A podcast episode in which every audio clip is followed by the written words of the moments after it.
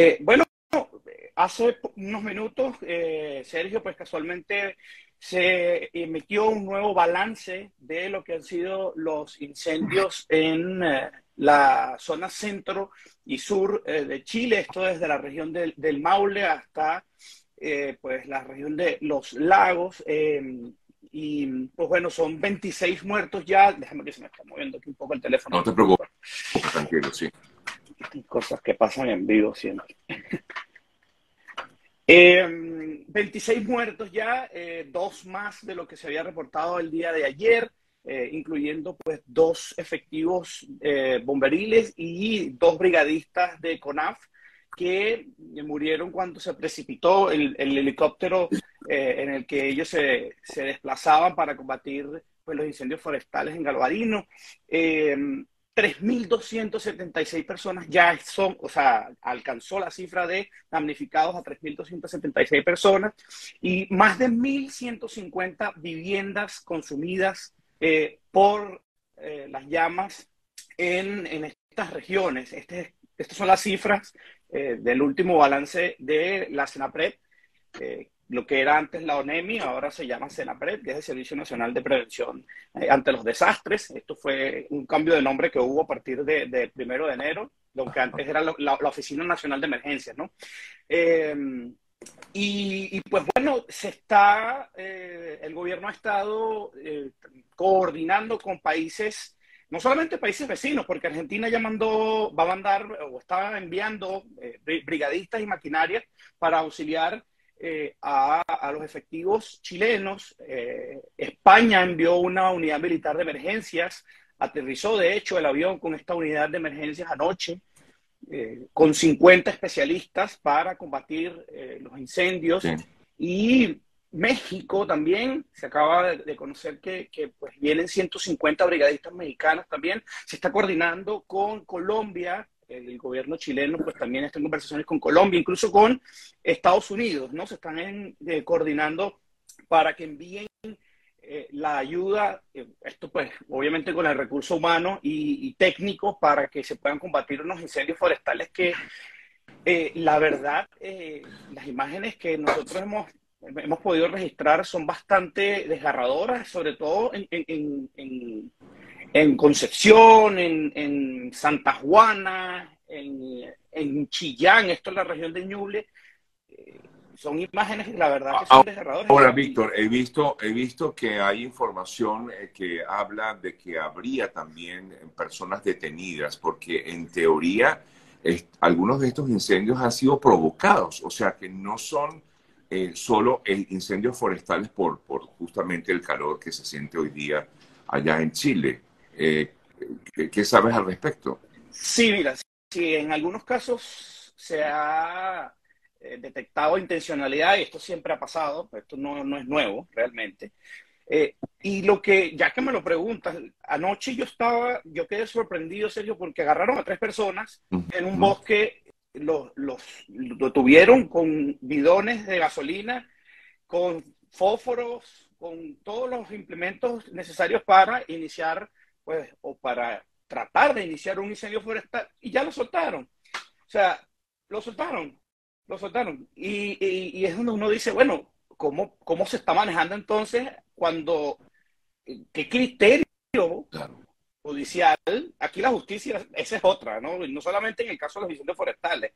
Eso es otro, otro, otro digamos, eh, una, una situación que tiene muy preocupado aquí a todo el mundo, que es el sistema judicial, esto pues también en referencia a, lo que ha sido el, el, aumento de los índices de, de las tasas de criminalidad. Pero en, en, este contexto de los incendios forestales también se capturó en estos hace, creo que el sábado, el sábado se capturó a un ciudadano, pero ya esto ya yo lo vi más a un ciudadano haitiano, para completar la, la idea. Lo que pasa es que a mí me sorprendió fue lo que él dijo y, me, o sea, él dije, yo este, soy choro, yo puedo incendiar, yo quiero iniciar el incendio. O sea, una, una de las declaraciones fueron bastante, eh, a mí me... Irracionales. Sí, sí, la verdad es que siento que no, esa persona, bueno, obviamente, para, para querer iniciar un incendio forestal, eh, la verdad es que hay que tener... Ah, pero, pero lo, que no logro entender es para qué hacer un incendio, provocar un incendio cuando justamente estás viendo las consecuencias de este incendio. Tú comentabas que hay 26 fallecidos, o sea, y, pero este, en este caso, este, este ciudadano ¿Sabes si está libre ya o lo, dejaron en libertad o todavía? Hasta donde, hasta donde yo sé, está en control, eh, en prisión preventiva. Pero fíjate que, pero los otros que capturaron con los tres bidones de, ya lo soltaron. Entonces, ¿cómo, cómo, ¿cómo previenes tú? Porque esa es la otra. No, no, aquí siempre se ha hablado de una falta de, de, digamos, de, preparación, de inversión. Eh, aquí los bomberos son voluntarios. Eh, que a pesar de la historia que hay en Chile con los incendios forestales, aparte de la sequía, y aquí la, sequía prolongada en muchas regiones de Chile, pues por supuesto esto, esto es un factor súper eh, preponderante en este, en este contexto, pero eh, la falta de preparación que acusan, ¿okay? que acusan las personas desde, estos, eh, estas, regiones que son más propensas a incendios forestales, pues bueno, sin duda esta combinación de factores ha, ha creado una situación que, que, bueno, pues como lo vemos en, la, en, los medios, que es difícil de controlar. Ahora, tú decías que ya han recibido ayuda de, de, Argentina, estoy leyendo aquí que también España está ofreciendo ayuda, incluso hasta Venezuela ha, eh, eh, ofrecido ayuda para combatir la situación en, en, de estos incendios en, Chile. ¿no? Sí. Pues, de Venezuela no, te soy sincero. No, lo acabo de leer aquí, o sea, esto es nuevo, ¿no? sí, de, Venezuela no lo sabía, pero sí, sí ha llegado brigadistas eh, españoles, mexicanos, argentinos. Eh, ah, llegó una aeronave TEN Tanker, que es, digamos, que el, tope de la línea para, en este, de las maquinarias para, para el combate de, incendios. Eh, aterrizó en Antofagasta, que es en el norte, y pues durante esta jornada se espera que este avión baje hacia las regiones eh, de Biobío, específicamente las regiones de Biobío y, el Maule y Ñuble.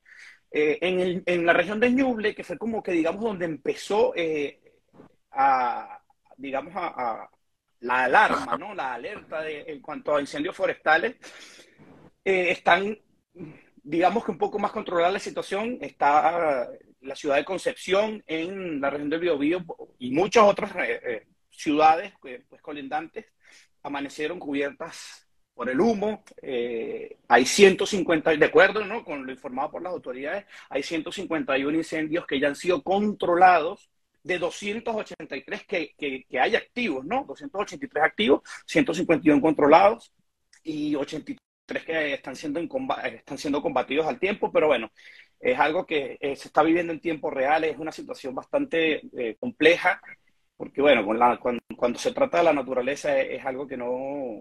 Bueno, justamente quería preguntarte acerca de eso. El calor está fuerte en Chile. Sí, sí, de hecho para esta, para esta semana hay una alerta o un aviso, una alerta por aviso de altas temperaturas hasta 38, incluso 40 grados en estas regiones, también en la región metropolitana, pero bueno, en la región metropolitana eh, este, lo que es la alarma de incendios forestales realmente no, no está activa, no, no hay un riesgo actualmente, pero igual, o sea, son temperaturas súper altas, esto combinado con la sequía que hay en estas, en estas regiones, eh, también lo que en, en muchas, eh, lo que son regiones ganaderas o, territorios ganaderos, también la expansión de lo que ha sido eh, la, la, urbanidad en estas áreas también pues ha, influido en, pues bueno, en que se deriven situaciones de riesgo para incendios forestales y, pues, eh, es una situación que, que, de hecho, el mismo presidente tuvo que, que estuvo, estaba de vacaciones y tu, se tuvo que cancelar sus vacaciones porque la, la, verdad la ocasión amerita todo el foco, todo el foco del gobierno para, para por, por, supuesto, tratar de paliar un poco lo que está sucediendo. Mira, estoy leyendo aquí información relacionada con estas detenciones. Eh, Efectivamente, hasta el lunes por la mañana, o sea, hasta hoy, una decena de personas han sido detenidas por eventuales tipos de eh, delitos de este tipo, como tú bien comentabas.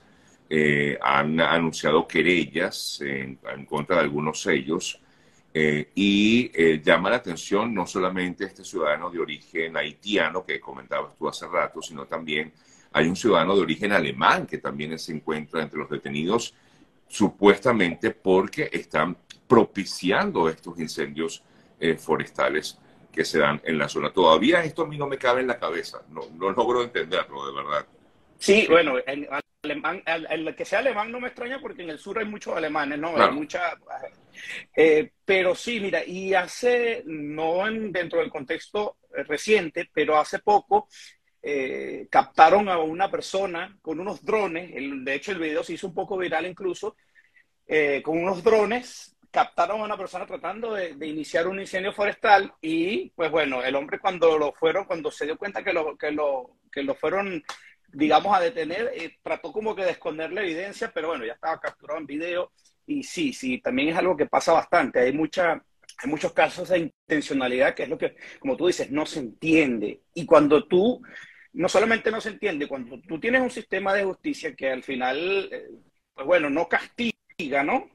No castiga, porque como te comentaba, agarraron a tres y los soltaron, ya están, ya están libres.